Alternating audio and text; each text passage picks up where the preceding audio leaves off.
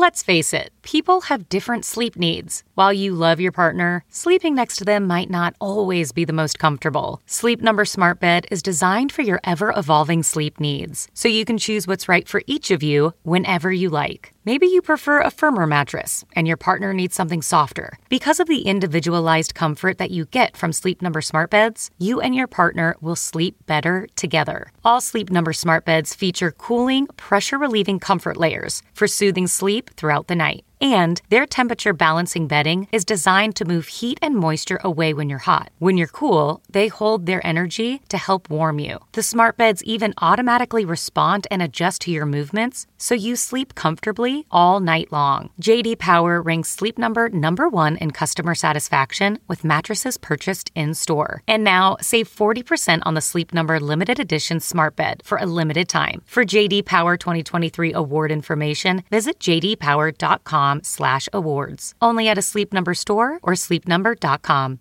You are now listening to Postmortem with Mick Garris, where the most influential voices in horror cinema will spill their guts, literally, to the renowned horror director, writer, and producer. Now, here's your host, Mick Garris. I'm Mick Garris, and this is Postmortem. I'd like to take a few moments to talk about the importance of independence in filmmaking, particularly in genre filmmaking. For years, horror films were almost exclusively made by independent sources blood and guts and the less polite elements of society that are the meat and potatoes of horror films were way too rude for the studios to handle.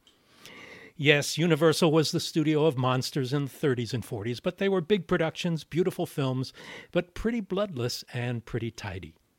Even the giant nuclear monsters and their brethren that were set loose in the hardtops and drive ins in the 60s, shocking though they might have been at the time, were still polished and trustworthy. They might provide some frights and nightmares, but extreme storytelling was not at all common. By the 1960s, however, there was an independent underground that climbed out from under the rocks and got their movies into the cinemas. Movies that broke the rules, didn't say please and thank you, that didn't necessarily have happy endings, that dripped with blood and a level of violence that had never been seen before. Paramount's release of Psycho may have kicked it off in 1960, but Carnival of Souls, The Thrill Killers, Night of the Living Dead, The Sadist, Deranged, Peeping Tom, the films of Herschell Gordon Lewis, they would never have happened through the Hollywood studio machine. Yes, there was a lot of cruel, unnecessary garbage that happened once it was discovered that you could make a movie cheaply without movie stars on 16 millimeter film and get it released into the same movie theaters that played the blockbusters. It awakened a sleeping giant of bad taste and dark dreams. But some of those dark dreamers were artists, men and women who truly had a vision and no access to the studio machine. Visionaries like George Romero, Roman Polanski, Mario Bava, Roger Corman, and their contemporaries could only come to full creative flower in the world of independence. But independence also meant the ability to tell original personal stories that would otherwise go unseen. Movies are made for an audience, but they don't all have to be made for the biggest possible audience.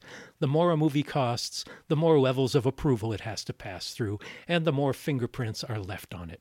The auteur theory goes out the window when your movie costs $200 million. But losing the handcuffs created cinema artists. Not only were the films less censored, so were the ideas. And they got personal, and personal horror really gets under the skin. David Cronenberg was inspired by a horrible marital breakup to make The Brood. Guillermo del Toro made Cronos and The Devil's Backbone. Tobe Hooper made The Texas Chainsaw Massacre. Jennifer Kent made The Babadook. Karyn Kusama made The Invitation. Jordan Peele made Get Out. Often their independent films gave them the keys to studio features, even to Oscars, as in Guillermo's The Shape of Water. But in so many cases, the best work by visionary storytellers is done outside of the system. Speaking of independence, our guests on this episode, Elijah Wood and Daniel Noah, created their own independent studio, SpectreVision, and have been responsible for bringing extremely feisty original genre films like Mandy and A Girl Walks Home Alone at Night, among many others. They also host the new podcast Visitations on Shudder. You know Wood's work as an actor, of course, but we're going to talk with him and partner Daniel about their love of renegade genre films after this. Elijah Wood, yes, that Elijah Wood, and Daniel Noah are two of the partners behind the award winning genre production company Spectrevision, responsible for the Sundance hits A Girl Walks Home Alone at Night and Mandy, just to name a couple. The two producers have always been fascinated by the dark allure of horror, and on Visitations, their first podcast, they explore the exhilarating, entertaining, and sometimes even therapeutic experience of facing one's fears in art. Each episode, Elijah and Daniel travel to the home or workshop of one of their favorite creators in the genre community and beyond visiting with filmmaker Taika Waititi, director and star of What We Do in the Shadows and Thor Ragnarok. Mike Flanagan, writer director of Netflix's The Haunting of Hill House and the upcoming Doctor Sleep. Ana Lily Amirpour, writer director of A Girl Walks Home Alone at Night and The Bad Batch. Rick and Morty co creator Dan Harmon. Musician Flying Lotus.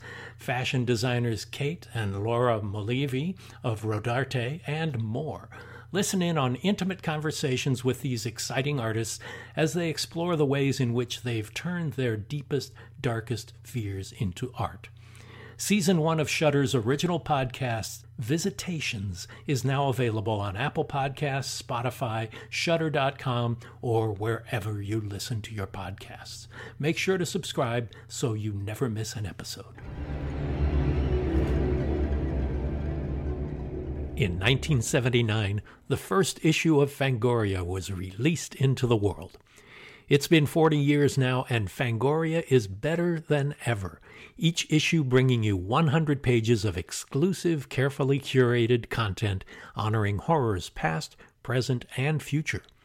These articles and interviews will never be published online, so the only way to read them is by getting your hands on a physical collectible copy of your own. We can't give anything away because we want the experience to be a surprise, but we can safely say that you do not want to miss a single page. Head to fangoria.com to learn more and to, well, subscribe.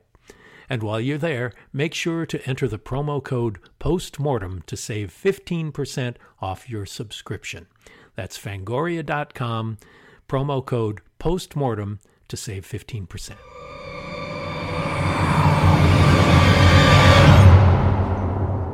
Well, let's get into background and, and how it started for you. Elijah, uh, you were into music as well as work as an actor from your very youngest years. Uh, which came first? Um, or did you separate them?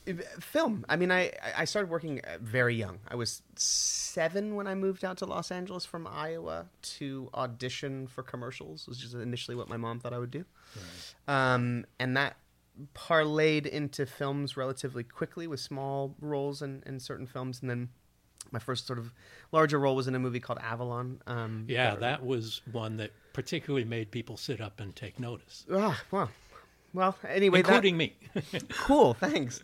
Yeah, I was eight when I made that. Barry Levinson's was part of his um, Baltimore trilogy, I think, mm-hmm. of films. Um, so I fell in love with with with acting and cinema. That that was my my sort of entrance into to this realm of uh, this this sort of creative realm. Music came to me later, and it, it it never really parlayed into anything more than simply a hobby. Like I've been a record collector, and you know I had a small label at one stage.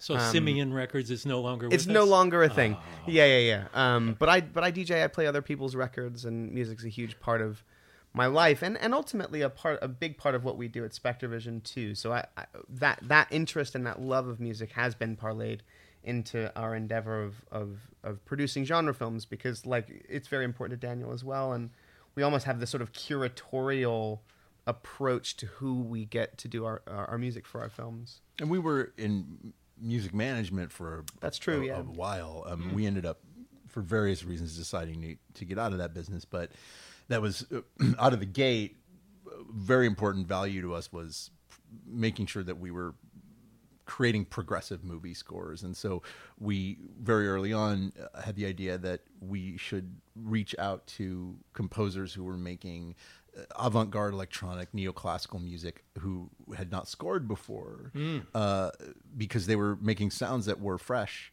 and to see if we could recruit them to scoring movies. And so you know we managed Jóhann Jóhannsson and Hauschka and, and, and gave a lot of these composers their first jobs we I'm a huge fan of progressive rock and was in a progressive rock band. You were? Oh, really? What way was it back called? when. What was it Horse called? Feathers. Horse But, Feathers? uh, yeah, yeah. You won't find any albums. but but I mean, music and film. It all film is the composite art form. Yes. You've got composition. You have music. You have performance, you have cinematography, you have writing and acting. All of these Mm-hmm. Yeah. things are, are such a huge combination into what this this package becomes. Mm. And it seems like you guys both have an interest in all of those fields. We Yeah. do. Yeah.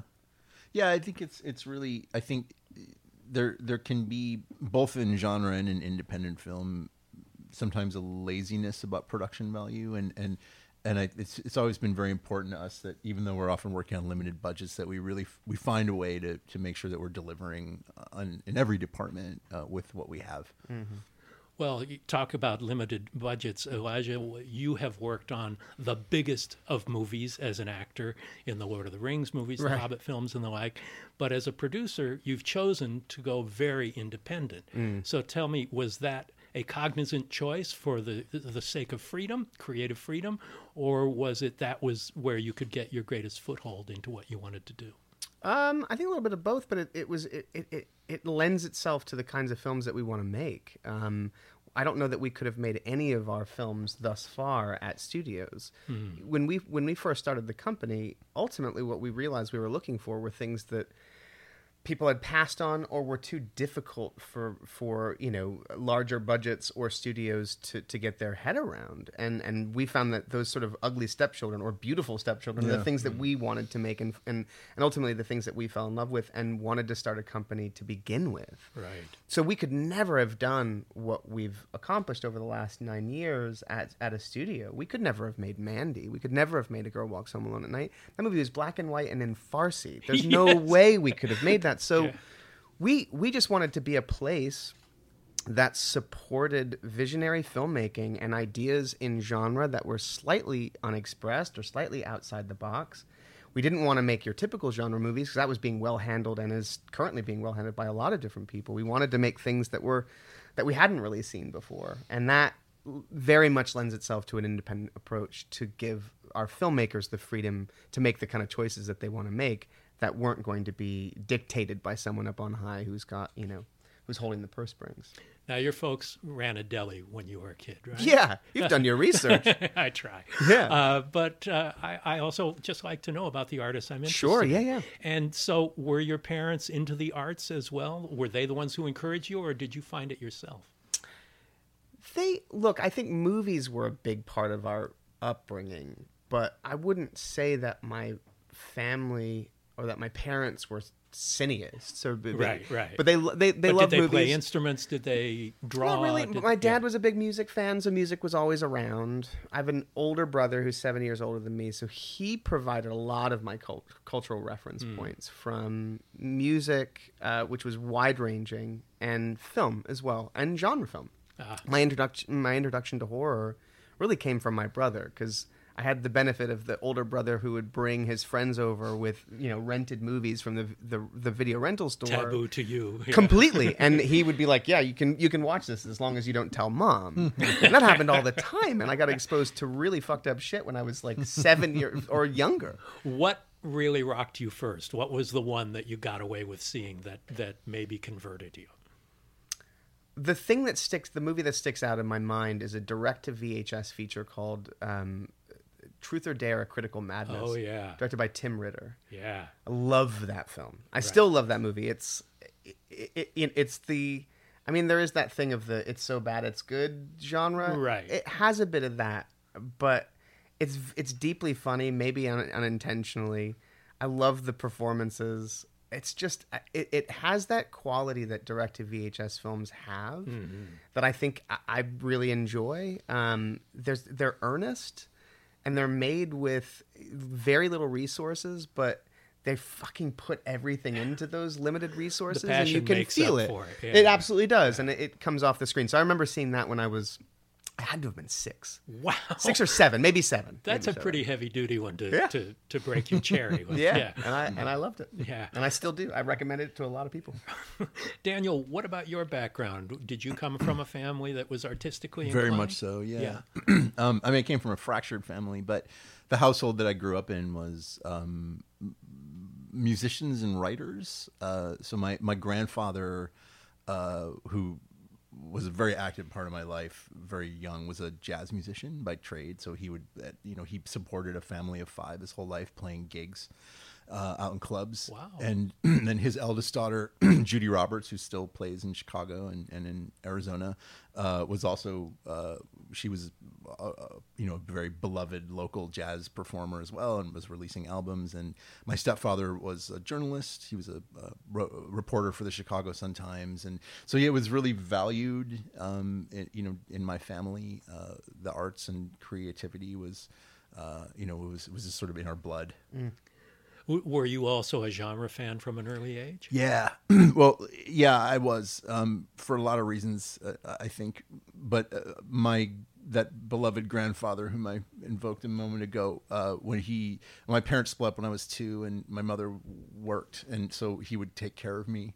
Uh, and my grandmother worked as well, but he was free during the day because he worked clubs at night. So he would take care of me, um, and uh, we would watch the Universal monster movies together. Oh, nice. Saturday matinees on a little black and white TV on the kitchen table. I and- used to do that with my mom late at night, you know. Really? She, was really good about it. My, my home was a fractured one as well Uh-huh. from an early age.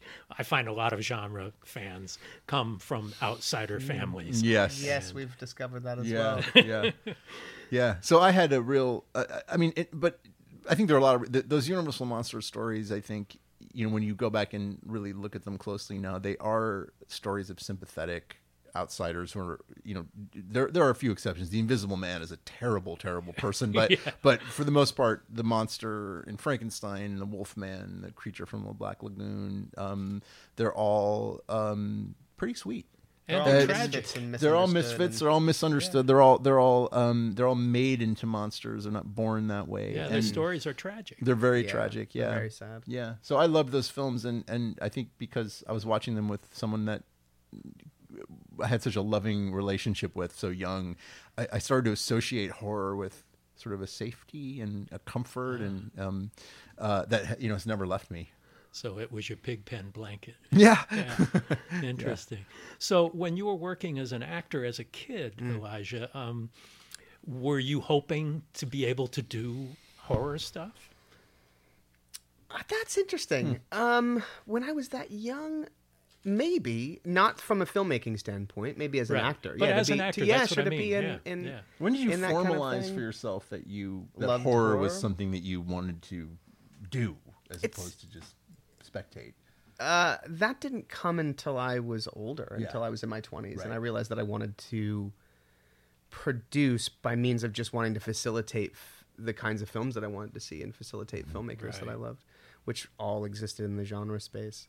Um, but I don't know. Look, I think there are these little The these Good little. Son is close. It is. Yeah. And I remember being really conscious of it at the time, reading the script and, and knowing that there was a pretty massive divide from what I had been previously working on, which were sort of more family oriented, um, lighter fare, to something that was pretty dark with a really twisted kid at the center of it who did horrible, horrible, sadistic things, uh, and I loved it. I, I- you know, I understood what that was, and and um, I was I was keen on that. But you know, there were there were things like I remember being, I must have been nine when I was on the set of uh, of Radio Flyer, Yeah. and it was it was over Halloween, and I I was obsessed at the time with uh, the Phantom of the Opera, the, the musical, not the, the Yeah. not the film. Right, Um, But I I still loved that that tragic character of this horrific, you know, disfigured human who was in love with someone who was made into this monster. It's very much in that realm. And and the makeup department on the film actually made me up as the the Phantom of the Opera Oh, for Halloween. Halloween Oh, and wow. like photos. did a, I How do great somewhere that? like amazing. yeah how, how accurate. was- I mean, very good like yeah prosthetics and like everything. oh yeah I had prosthetic like Oh, right, latex 'cause all it- over my right, face the and then I had the mask so I could take the mask Right. off and there would be a Right. burnt face yeah it was really That's cool so cool. so these there's these little touchstones throughout but in terms of like yeah wanting to wanting to pursue genre that really crystallized around the time that we met And how did you meet and how did that come Yeah, together? go for it. Yeah. So we met um, the three the three original founders of Spectre Vision, who were the two of us and Josh Waller, met in I think it was about 2009. It was about 10 years ago. Yeah. Um, where, so at that time, I had been working as a screenwriter, uh, a frustrated, well paid but unproduced screenwriter in Hollywood. not an uncommon story. I've been there too. Yeah. Um, and Josh was, uh, you know, had been making short films and was trying to make his first feature. So we had a project that I'd written that Josh was going to direct that Elijah attached to play the lead in along with a couple other actors. And that Which movie, film was this? It never happened. Oh. Um, uh, it was called I'm from the Future. It was a comedy. It wasn't a horror film. But isn't that going to happen? Uh, I maybe someday Oh, by okay. surprise, but I, it's on, no. it's on the list as upcoming of. Uh, oh, is it still on IMDb? Vision. Oh, Uh, okay. oh interesting I- we okay. should take that yeah, down we should probably Yeah. take that off. um, uh, but that's how we met Taika That's too. how I, also how we met Taika Waititi because at one point the the company that was producing the film was like, we can't raise the money with Josh, and it was a very painful thing. But she he was like, I'll step aside and be a producer on it, and then Taika attached, and then they weren't able to pull the money together, and then he went off and made what we do in the shadows, right Right. and we went off and started a company. and he went on to do zillion dollar movies. Yeah, and we didn't. But, yeah, um, uh, but so yeah, I mean, we became friends through the process, and and you know, we just started hanging out a lot, and because it it was that was an, a sort of an unusual thing where we approached Elijah with a treatment and basically said like, we want to write this for you. And but like we can't do that if we don't know you're interested. So you know, what do you think? Like, let us write this for you. If you don't like it, you can just pull the ripcord at the end. But so we ended up sort of like producing together and inadvertently like crafting a movie together and then that movie didn't happen but i think we felt a real um kinship and We did, on a something lot was of- on a lot of levels, yeah, yeah. and we And- just started hanging out a lot and, And during those times where we'd get together to discuss this other movie, that really was just an excuse for us to hang out. We we talked a lot about genre movies. Yeah. We talked about horror a lot. And music. It kept coming up, music as well. yeah. And it kept coming up. And I had been sort of bouncing around this idea of starting a production company for some time, and I hadn't quite zeroed in on horror and genre Mm-hmm. as being the the focal point until we we all started hanging out, and it just became crystal clear that Yeah. that's what we had to do together. yeah so you know he proposed it to us and I, I think josh and i had never thought about being producers and that was in some ways felt like you know a little bit like changing teams or something and I, I now understand that a producer is a creative position but i think at that time producer was very other to me Yeah, he's But- on the other side. Yeah. yeah. yeah. But we we we gave it a shot, and you know, I think one thing I've learned in this business is that you know, you know, man plans and God laughs. It, be, pro, being a producer and having a company was never a dream, but mm-hmm. when something's working, you run toward it, and mm-hmm. it just started to work immediately. Just it was, and in, ways that I think for me, as my my screenwriting career wasn't happening, mm-hmm. and and I was like, we're getting movies made, and not only were they were we getting movies made, but they were the movies we wanted to make. Yeah. which, as you know, when you're a writer for hire, you're begging, you're you're opening up your wrists to get a job you don't even want. Yeah, you know, I- you I, I don't even I like this there. movie. I- yeah, and so Yeah. that was I hated that, and I was ready to be done with it, and I didn't care how much money they were paying me. You may and as well be in another business. That's how I felt. Yeah. So anyway, so yeah, it, it and then you know, I, and We- then we- we, were off and running. we were also talking a lot at the time. I think what was really starting to crystallize for us too was that at the time there wasn't a place Yeah. in the U.S. that was the go-to company or mini studio that to make the the kinds of horror movies that that we love, and we love all kinds. But the stuff that we were kind of connecting on were things that at the time were primarily being made in Europe. Things like Let the Right One In, um, or The Orphanage, um, or Martyrs out of out of France. Um, these these films that take their subject matter seriously and to a certain degree where you could remove the genre elements and still have a compelling story. Where they're not aimed at teenagers. Right. Yeah. Or franchises. Yes, exactly. Yeah. totally. And they don't just simply rest on their exploitable elements. That there's something at its core that's meaningful. And then that then extrapolated on t- into well, what are the horror movies that we grew up that we love? What are you know the golden age of mm, horror? Yeah, Rosemary's Baby, Don't Look Now, Invasion of the Body Snatchers. These were Who were making these films? Literary stories, and and you know, I think ten the, the industry has changed a great deal in the last decade. Yeah. um, for the For the better. better. I think in, terms, in terms of what what is valued in the genre space in the indie genre space, um, and and uh, well, I mean, the studios aren't making horror movies; they're releasing them sometimes. But, Yeah. Well, Um, and the ones they're making have numbers in the title. Yeah. right typically. yeah exactly but i think i think you know 10 years ago horror was a fairly robust business but it was generally being geared it was more grindhouse than art house. And mm-hmm. and i think our interest was in either bringing those two together but or really leaning more into art house. And i think our thought was well if if horror is in terms of sales and mar- eh, you know the market considered at a budget safe mm. why not take advantage of that to try and do something greater and try and sneak in a Bergman film or a mm. you know uh, you know dr- you know at its heart is is a Bergman-esque experience or uh, you know etc um, rather than just doing you know the easy like it's seven attractive young people in bikinis who are picked off one by one in the woods and I you know those are fun but Those are fun enough too, yeah. Yeah. You don't need to there's add enough to, to, the pile. yes there's enough to last us to the end of humanity with that type of film and so you know i think you know for us it was we wanted to create the kinds of movies that we loved which were you know movies that um, lift you up that make you think about things and you're they're not just purely escapism and and, and you know the, the films that we really that moved us so deeply which we name checked in the last five minutes you know are, are films that are about important subjects. They're about love and loss and marriage and fatherhood and you know motherhood and uh, you know and uh, grief and longing and you know the, these are the feelings that horror can address. Faith. I mean, that's what that's what that's what Yeah. The Exorcist is about. Absolutely, yeah. And it's it, whereas I think you know what we've come to believe is that when you if you if you put those themes in the front row, audiences aren't necessarily going to want to sign up for that experience. What you got to do is you got to invite them in a side door. Sneak them in. Yeah. and then you go, you know, surprise! This is a movie that asks you to confront your own death. Yeah. Uh, you know, and, and where and and and that's how you know you you entertain them and hopefully move them and help to make their lives a little better because that's what art's supposed to do.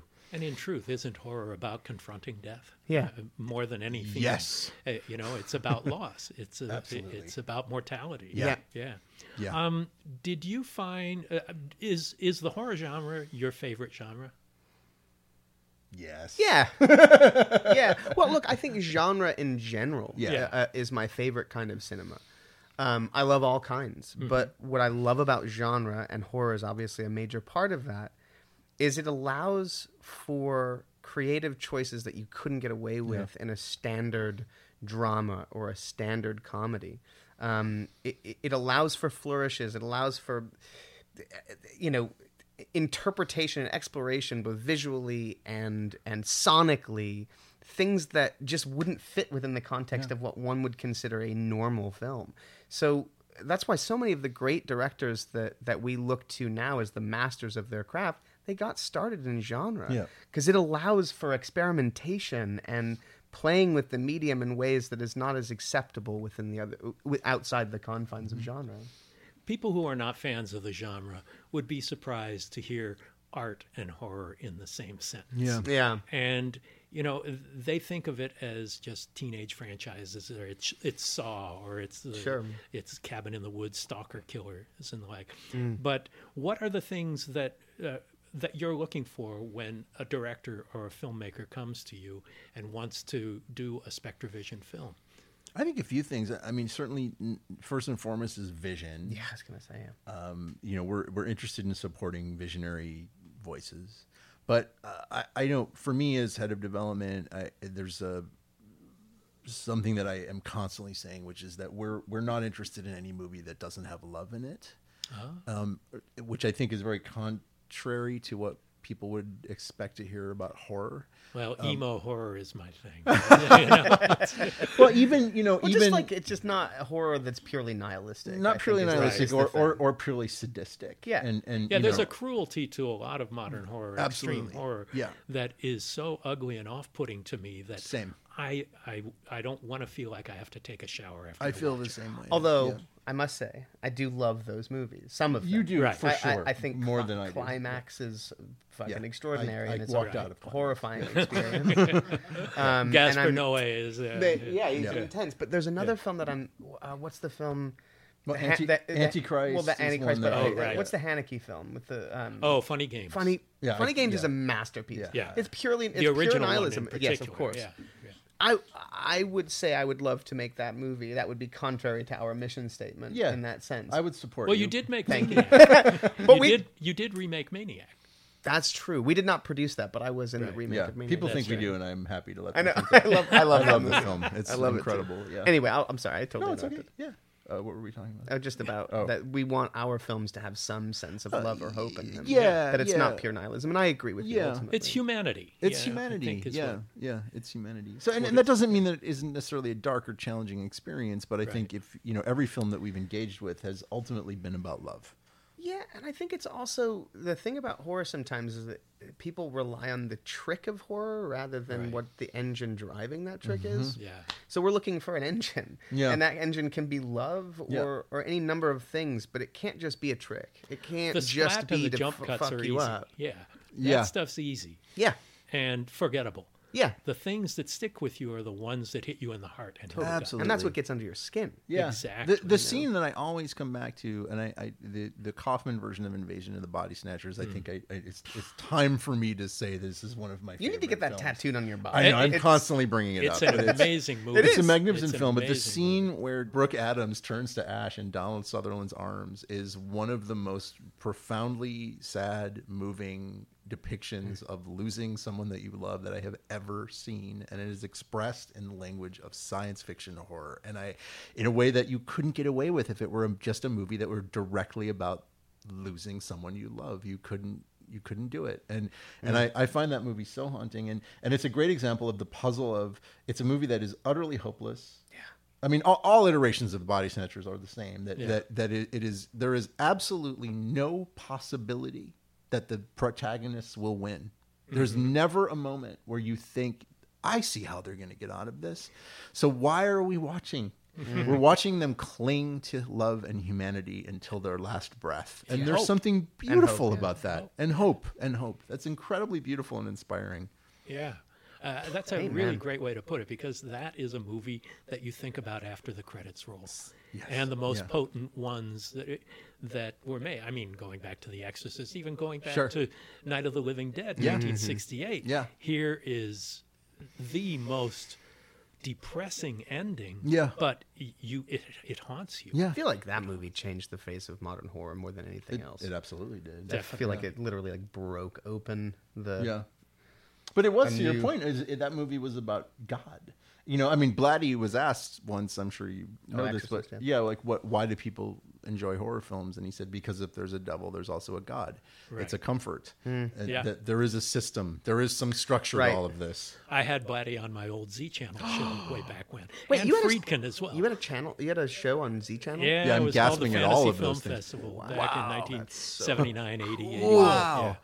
And I had Blatty on, and when we had William Friedkin on, we it was He's a tough we were interview. showing Exorcist and Exorcist 2 on the Z channel. Mm. And he was so blasphemous about Exorcist 2, they wouldn't run the show because he just ripped the shit out of everyone who made John Boorman, everyone who It's- was involved it's in Exorcist understandable. 2. It's It got a was- they- great score though. That's Ennio, scored it? Ennio Morricone. it's more Yeah. and there's an amazing track that I've actually DJ'd out. Have you really? that- Oh yeah, yeah, yeah. well three I three love that that soundtrack. odd film but a very interesting Oh, It's one. really love come into its yeah. own Yeah. in, in recent Yeah. years. Three's People have really come terrifying. to appreciate it. It's yeah, it's a, it's a strange movie. Blatty was as a director was an odd. It was a very odd cadence to Yes. his films that I think is similar to Clive Barker, where you can there's a certain certain uh, amateurism that sometimes ends up accidentally being very effective, and other Yeah. times it just feels amateur. But I, that's kind of part of the charm of those movies, I Yeah, think. well, and Ninth of Configuration is another odd odd. I love. I Ninth love ninth configuration, consideration, and that's but why I had it- Uh-huh. him on the Z channel was to talk about that. We showed that movie,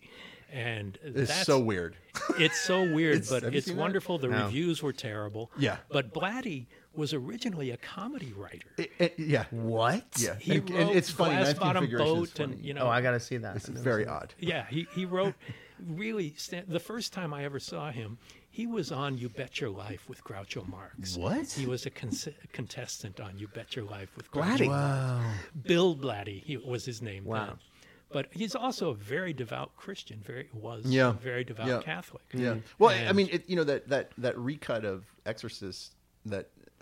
I, I you know, in, in some ways is more an opportunity to see. Um, With the scenes added in, you mean? yeah, The- like the- a Yeah, flawed version girl, of. yeah. I mean, the, there's some a couple scenes added. there's the one walk. scene added where the the one to me the only scene that really should have been put back in It's was the scene with them uh, speaking on the, on the the landing stairs. of the stairs. Yeah. It's, Why is this happening? It's magnificent. Yeah, it's incredible. It's Yeah. the it's the Yeah. thesis of the movie. Absolutely, it's amazing. And, it, that and that Bla- never- yeah. Blatty was, I think, the one that was super Yeah. upset He was that the it one who wasn't pushed in. it. Friedkin, who was on the TV version of Postmortem, uh, told me then that he did it for Blatty because Blatty really He wanted it out? to have the new. Uh, no, No, he did he that cut. restored Put it back Blatty. in. The recut Oh. was not a director's cut; it was more a writer's cut. b- Mm. Although Friedkin himself did it. Um, but see. he did it mostly because Blatty really wanted to see it that way. Got it. And He it had made its hundreds of millions of dollars, so why not Mm. go ahead? Yeah, he was Yeah. apparently very upset that that particular scene was taken out. Yeah. But the all of the additions with the cop and who's like you know revealed to have been like this kind of wacky Columbo figure Yeah. is is a good example of when you should cut Yeah. something out of a movie. Yeah. and evidence that he was a comedy writer. right getting back to your point but i think that's you know i mean that was that was actually something we talked about with taika on the podcast was mm-hmm. that you know i made the observation that if you if you were to mic an audience in a comedy and take the sound out of the movie and mic the audience in a horror film they sound exactly the same and you know Yeah. and that was you know when jordan peele was talking about making horror and people were like what i re- remember us going that makes complete sense it's it's what i call coliseum cinema it's like it's it's it's Good getting a big reaction and and and um, Well, a physical reaction. Horror and comedy both go for a physical, absolutely. Reaction. Yeah. You scream, you grip your Yep. arms of your chair. It's laughing, all of that stuff. And Absolutely. I, re- I, Yeah. I remember seeing The Exorcist when it first came out on opening day, uh, and giant theater filled with people so nervous Mm-hmm. and laughing at any funny little thing that happened, Yeah. way more than it merited. Yeah. and uh, and it was you know people had been hearing about an audience members throwing up and passing out and all of that, and that was an amazing experience to have. Oh, I can imagine. It's funny though, isn't it, that comedy horror is such a hard nut to crack. Too. They're usually not funny or scary. correct. yeah, yeah. Or, they're more or funny they're than one scarier. over the yeah. other. Yeah. Yeah. Rarely are they. Rarely they the combine both. perfection of Yeah. um, an American Werewolf in London. Well, Well, whi- that's- which you know, John takes issue with it being called a comedy. I know. Yeah.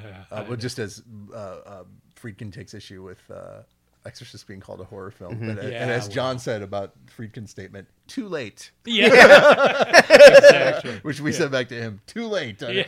well that was on cooties we that was something we were talking about very consciously is let, let's try and actually hit both Yeah, poles and Leigh with this, Whannell yeah. wrote Cooties, right? and Ian yeah. Brenan yeah Yeah. yeah And- yeah um, but we really wanted it to be you know to deliver as both a comedy and a horror film And Splatstick as well in that movie. Splatstick, yeah, yeah. of Splatstick. Yeah, yeah, yeah, Good- yeah. good Oh, for slapstick in sure. Uh, do you think that uh, surely your career as an actor has impacted your ability to get SpectreVision going originally and continue in that way? Is uh, is that some responsibility you bear on that?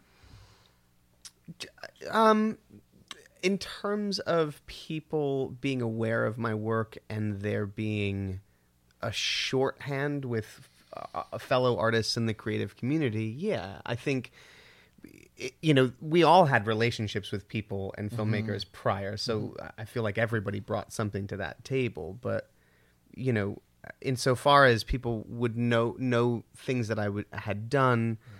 it- It might provide an introduction in a way that you know Yeah. it would have been maybe slightly difficult had they not. So Yeah, that that that I think think, we were- maybe in the earlier days we were very aware of it at the beginning is you know that you're you know you're people knowing you helped doors open Right. more quickly than they would have. But once those doors were open, we still had to deliver the goods. Right. It wasn't, you know, and, and I think couldn't you know, rest on And that when we started out, and you know, we went and met with like a, you know, all of our reps, and they all kind of. They were not taking it real seriously. They were like, "Oh Initially, yeah, yeah. another actor with his friends starting a production company. Okay, guys. Yeah, well, I think, and, and, you know, and uh, to their credit, and also to their Yeah, to their yeah, and to their, largely well, true, well, and all, to their credit and to their folly, I think that the the you know, when you tell someone at a major agency that you're about to embark on an independent horror film company, with you your know, two friends, they're gonna yeah. roll their Yeah. eyes maybe, Yeah, or not take it as seriously if you were going to be embarking on something that, in their minds, is more marketable or, or easier to get sort of star power money behind. So I think that was also Well, like, plus, I think they get you know a parade of these meetings. I'm sure. you know, and but I you know but give credit where credit is due. Your agent Brian DePersia at WME was immediately supportive, Super and has supportive. been one of our And primary, Joanne Colonna at- and Joanne at Brillstein yeah, as were well. very they both Yeah. both of them really showed up and continue to be huge supporters, and I think you know we're indebted to them. yeah, absolutely. Let's talk about the changing world of distribution. I mean, this is an incredibly challenging Yeah. time. Mm. People are still trying to figure out how to make streaming profitable. Uh, you know, is there room for independent film and theatrical distribution? W- uh, the importance of festivals to Yeah. particularly the genre uh, films. Hugely But important. it- it- how much more difficult has it gotten? It seems to me the last two or three years in particular has been really, really rough. It's tough. I- I- Um, this is a conversation that's been going on for a long time because the, the the distribution models for films, the way that films are distributed, always change and have been constantly evolving and changing.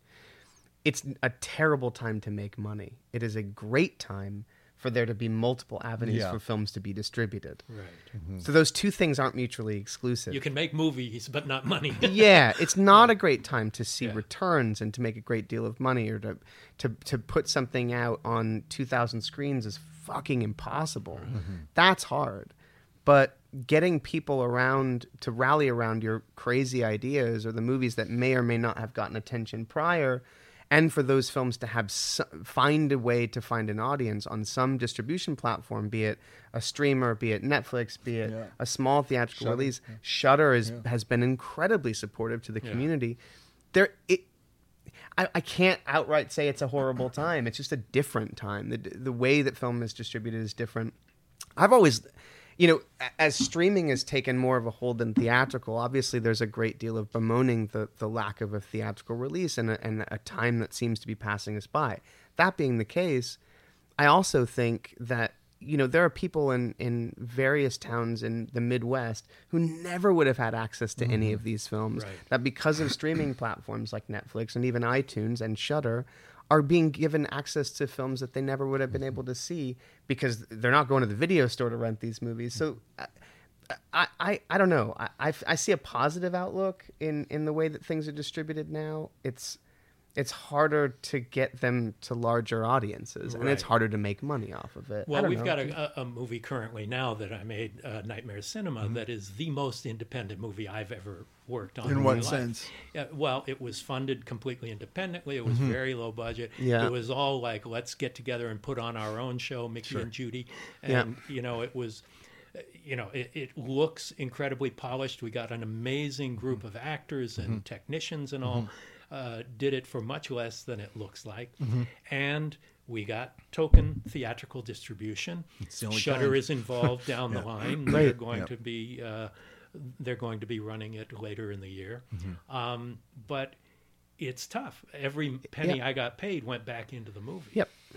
and I made a movie, but I didn't make money. Yep. Um, you know, who knows what's going to happen in the future? But so, how does a company that that works in this business model maintain itself and be able to get funding for Yeah. productions? We're we're a really odd.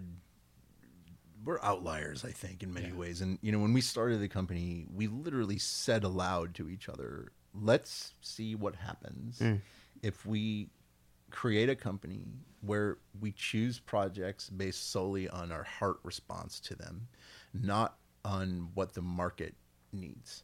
And then we try to bend the economic reality around that project.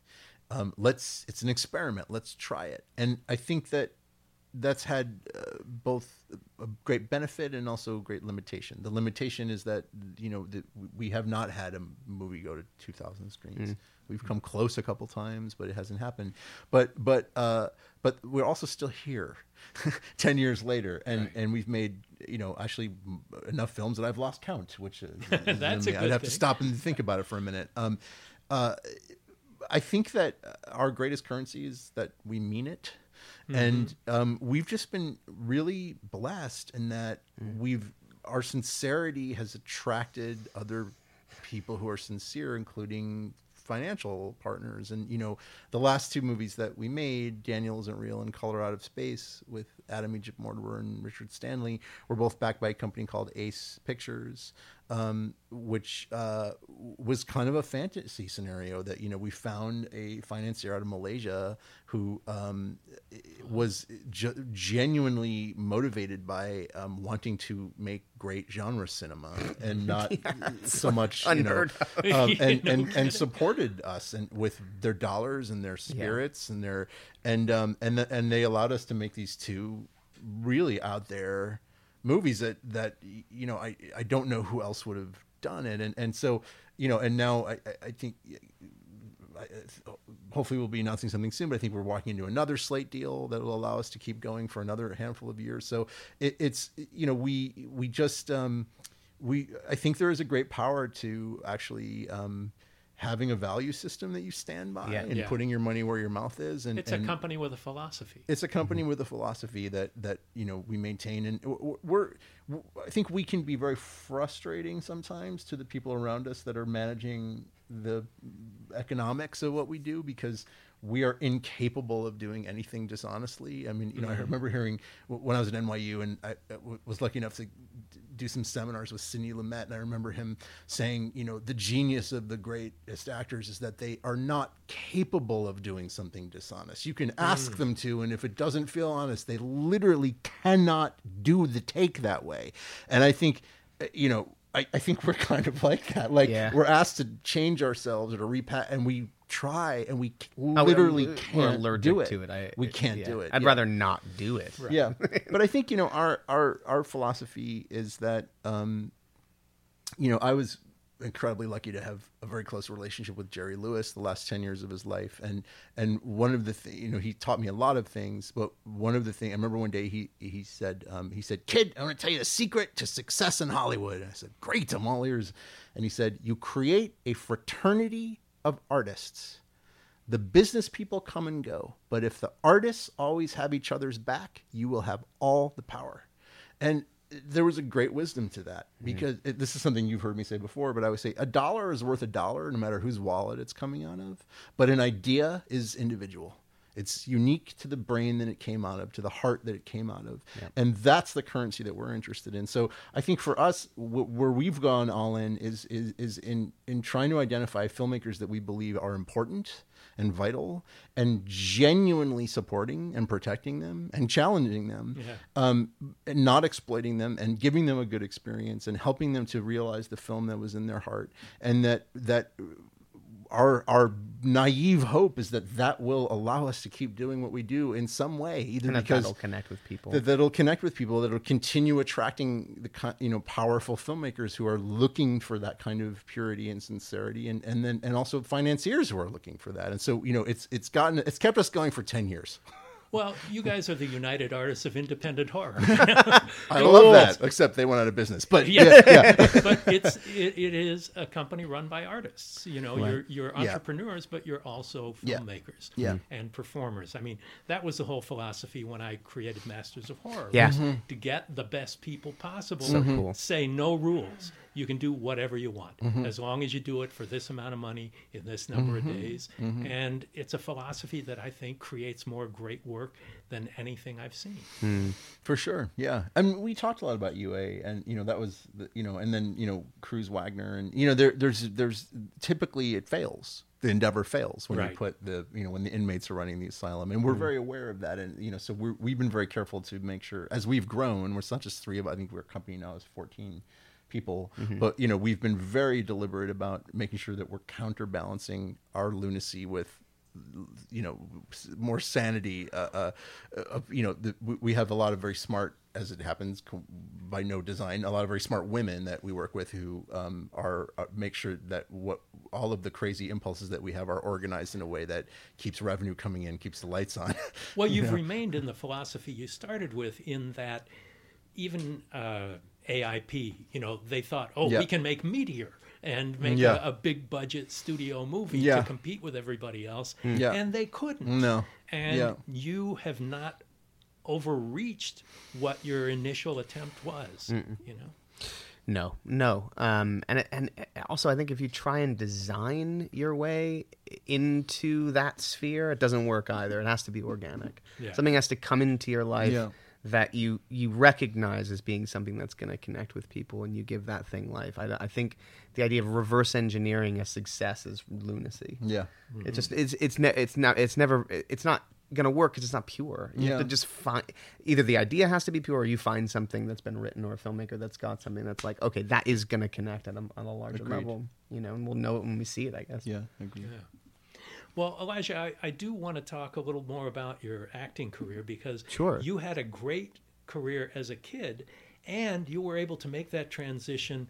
Uh, I think Ice Storm was maybe the midpoint. That's interesting. Which yeah, is- I would say that too. Actually, I, I think it's first of all, it's one of my favorite films. Same. It's So good. One of my favorite of your films, but Thank just in general, I love that it's film, a too. brilliant, brilliant piece of work. Yeah. But you were able to transition into adulthood as well, Mm-hmm. and very, very few actors have been able to pull that off. Mm. Um, how do you think that you were able to traverse that course?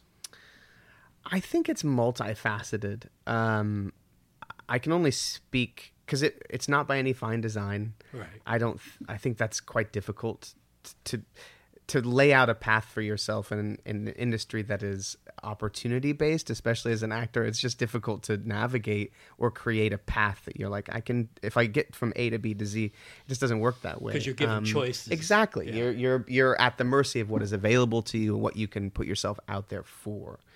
Um, I think some of it is being raised by. I give so much credit to my mother for raising me as a human being first and instilling me with a great sense of humility and never allowing myself to be defined by being an actor or the work that I did, but rather being defined as a human and that this was something that I did. So there was a real sense of normalcy and a groundedness So that you I went think to school normally, and yeah, I mean, I, I ended up having to stop going to public school because the public school wasn't so psyched about me being gone all the time. right. um, so I did a lot of homeschooling, but there was a great sense of normalcy. So I think th- that that sense of groundedness helped me navigate that period of time where there are great pitfalls of success if you don't have that humility to sort of keep you centered and so that I think had a lot to do with it. And I think I, I was lu- I was luck too. I, I was never I was never pigeonholed for being one specific thing. As a child actor, I moved from being a child actor in, in films that were maybe geared towards children or families into films that were more adult. The Ice Storm's a really good example of that. And I think you're totally right. I do think that was sort of this interesting midpoint where Did it feel transitional? it totally to did. Yeah. It, it did on a lot How of levels. you, I was 15 Mm-hmm. or 16. How cognizant were you of like what it might have meant in terms of the transition about your how you were perceived? pretty cognizant in the sense that the material was a was a great leap. I'd never been a part of a film like that Mm-hmm. before. Uh, I I watched his uh, Ang Lee's films Mm-hmm. prior, so I was aware of his work and recognized his level of, of skill as a filmmaker Right. and as an auteur. And it was immediately different from an experiential standpoint as well. I was sent um, a, a, a- a printed out packet of information about the 1970s with excerpts from books, magazines, uh, advertisements, ephemera from the era to familiarize myself with. I was given three, two or three CDs that my character might listen to. Wow. Do you remember what was? Mm-hmm. It was uh, it was I think Forever Changes. Oh, by love. I Really? think, By love. I think Wow. so. Yeah, I think such it great- was. I love that album. I believe it was. It was a Yes record, and Oh, it was Dark Fragile? Dark Side of the Moon Oh. from um, Pink Floyd. So my character, and oh, and then we were also given a questionnaire for each actor to fill out as their character. Wow. So like I was being asked to think about character development in a way that I'd never been asked to before, and that was hugely influential and it was this incredible education of approaching the craft from a way that I'd never thought of before. And that included a, about a week to two week period at a dance studio in New York where there was formal rehearsals. And that was Tai Chi that we did together. Uh, each character who had a formative relationship in the context of the movie were put together as actors to discuss their relationship.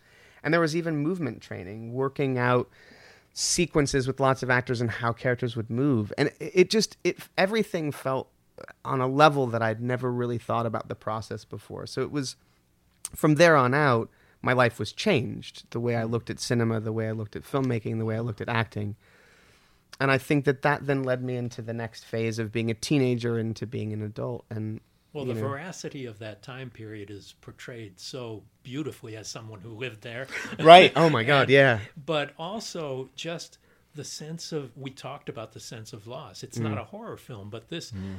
Real sadness and this overwhelming darkness uh, to the drama was so powerful. It felt almost like a horror film. it's an uncomfortable its- film. Yeah, and, and wonderfully so. But I, I'm glad to know that that was particularly transitional for you. Hugely, yeah. And I love the experience. And and it wasn't just working with Ang; it was working with that cast. It- It's such it's Sigourney Weaver, Kevin Kline. Um, like what a what a truly exceptional group of people, Yeah. both young and older, and they were all so generous. Uh, I was 15, and they were they treated me like an equal, and and that was hugely influential to me as well. It was really an exceptional experience. Well, Um, 15 year olds are thoughtful too, and they're never por- Right. portrayed that way. sure, You know, uh, there's so much more to to their lives than a party, totally, yeah, especially what happens to this group of young people. yeah. But now moving on to the Hobbit films, to the Rings films, Mm-hmm. Yeah. suddenly this is movie stardom that had to be beyond what anything had happened to you before. Oh, without question, yeah. Not, nothing. So how how did that affect you? What what was were the ways in which that had an impact on you? Suddenly man. you're on covers of magazines Sure. and all of this. Sure. Um, abstract. It's very abstract. I think I compartmentalized all that stuff very quickly.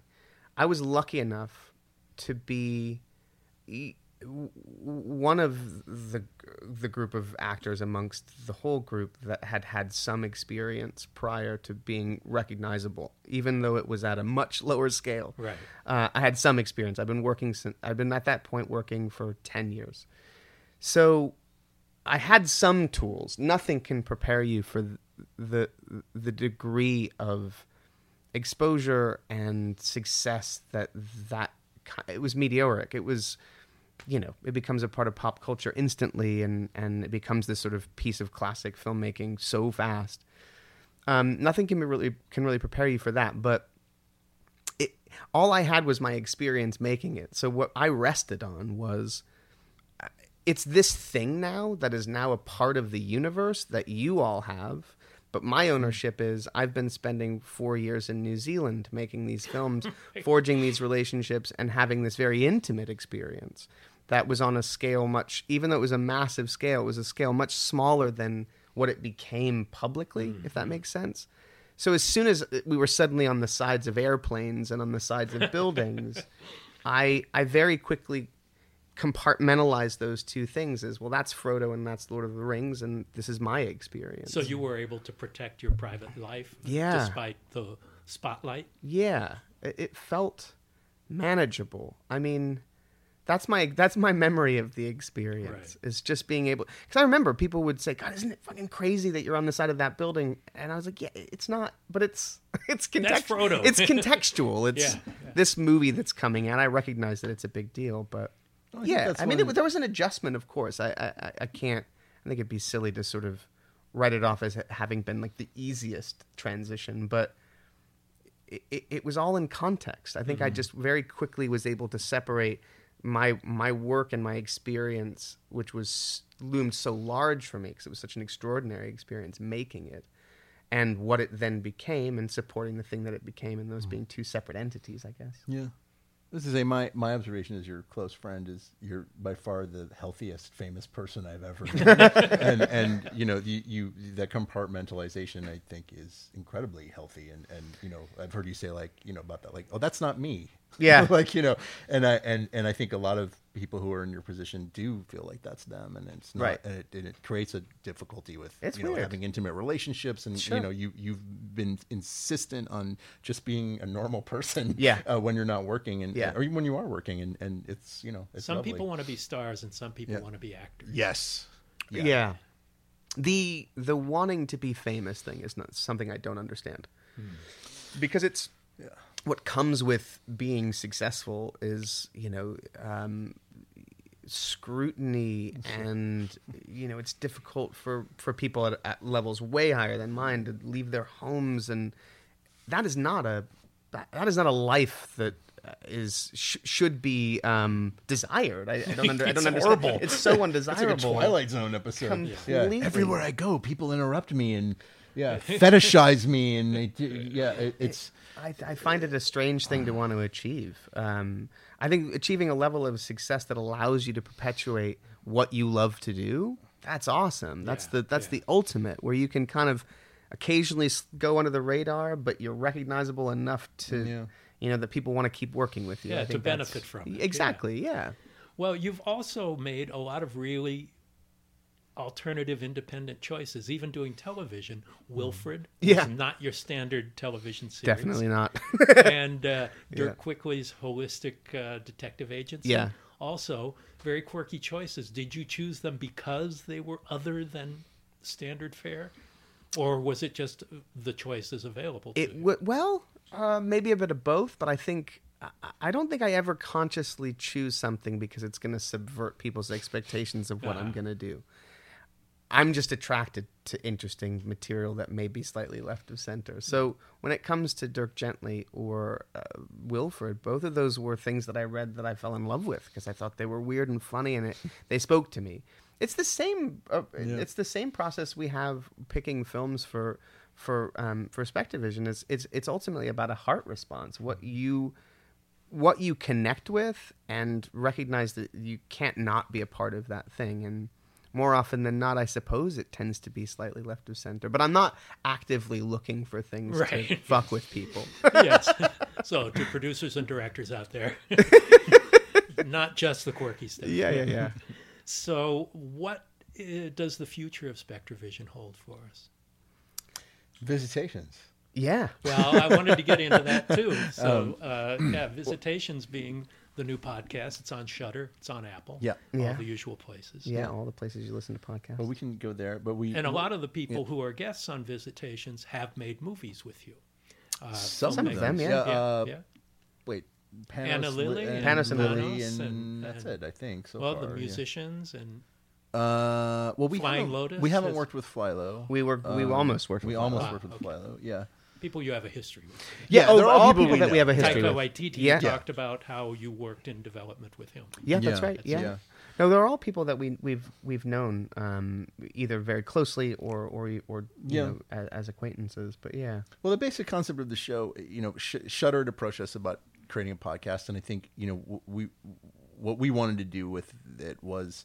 Um, we felt like you know I think similar to SpectreVision, we're like okay, well, let's not do what is already being done and done well. Let's do what isn't being done. And I think for us, what wasn't being that w- what we hadn't seen was um, uh, a podcast that was sort of less about career and more about what drives a career. And so what we aspired to do was what we we, we talked a lot about the Maysles brothers and and Oh, you know the, who made Salesman and um, Right. Great, Grey Gardens, Gardens. and, yeah. and also and and but some of my favorite works from their their them were um, the short films, which are I think almost impossible to find. But they did a, a short thing where they just went to Truman Capote's house and just filmed him doing nothing, like mm-hmm. doing the mm-hmm. dishes and going through his mail. And they did one with Brando that's unbelievable. And and It's and- real fly on the wall documentation. It's not. They don't insert themselves.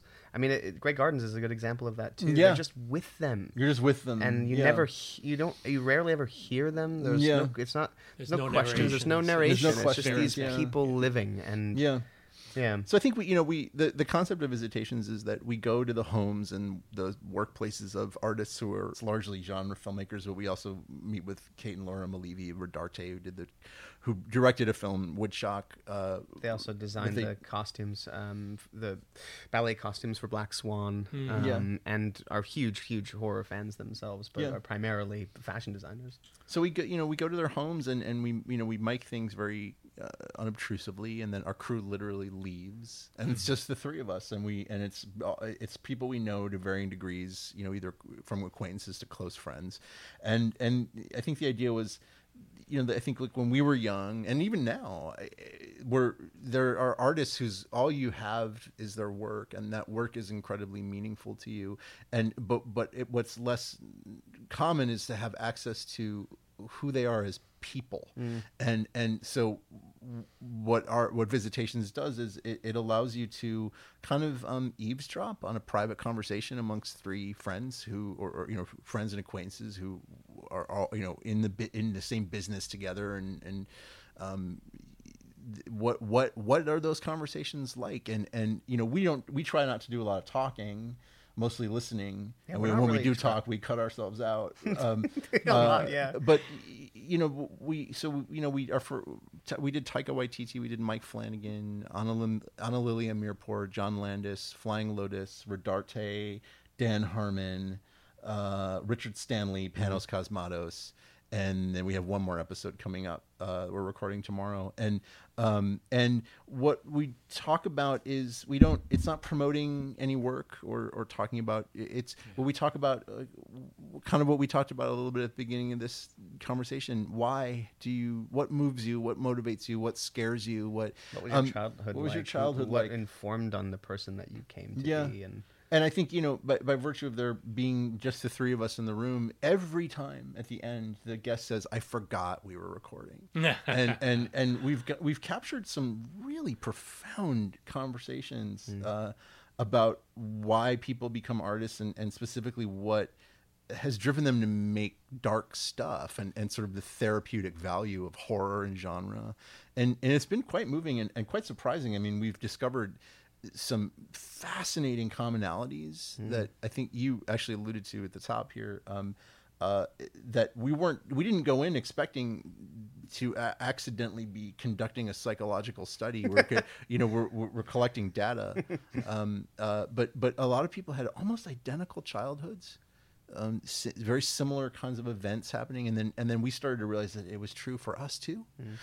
Yeah. the things that you know, the- Certain things, yeah. cer- certain things, It's a and commonality. yeah, Yeah. a commonality, and and and um, well, it's like at the end of the day, it's a bunch of misfits, isn't it? it's a bunch of Yeah. misfits. Yeah, and that wasn't the intention when we set out to interview these people as we were making a list of our hopefuls we weren't tr- like that wasn't a quality we were looking for um, we were just looking for a diverse group of people who Yeah. make you know art related to genre in some way and it just Yeah. happens that most of them are misfits They're, yeah, they were. Yeah. and we are too i guess Um, yeah. Thank God for the misfits. i know right? Yeah. absolutely absolutely Well, guys, thank you so much for being with us, and uh, it's really a pleasure. And I just Thank you can't so wait much. to listen to all of the visitations. Thanks, and, man. And uh, keep exploring the SpectreVision catalog. Oh, Thank you. Mick, thank you so much for having us. It's an honor to be interviewed by you. Super it cool. really is. Uh, couldn't be better to have you guys here. Thank you. Thank you. Thanks. If you're enjoying the podcast, we'd really appreciate it if you would let the world know about it by reviewing and rating it on Apple Podcasts or your favorite podcast app. If you have comments or questions for our Ask Mick Anything shows, send them to producer Joe at Joe Russo Tweets or to at Mick Garris PM on Instagram or Twitter or the Postmortem with Mick Garris Facebook page. This is a brand new address, so don't forget it. That's at Mick Garris PM on both Twitter and Instagram. And if you'd like to see my vintage and recent video interviews, making of documentaries, and audiobooks of some of my short stories, go to my website, mickgarrisinterviews.com.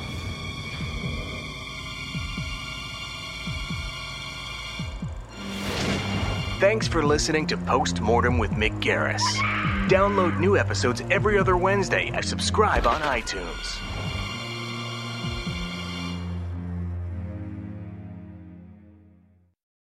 Calling all coffee drinkers. If you've been trying to enhance your daily coffee routine, then Quest has got your back with their brand new iced coffees. Now available in two delightfully delicious flavors that'll be sure to add an extra pep in your step vanilla latte and mocha latte. Quest has been on a mission to help fuel you with protein forward foods you'll love.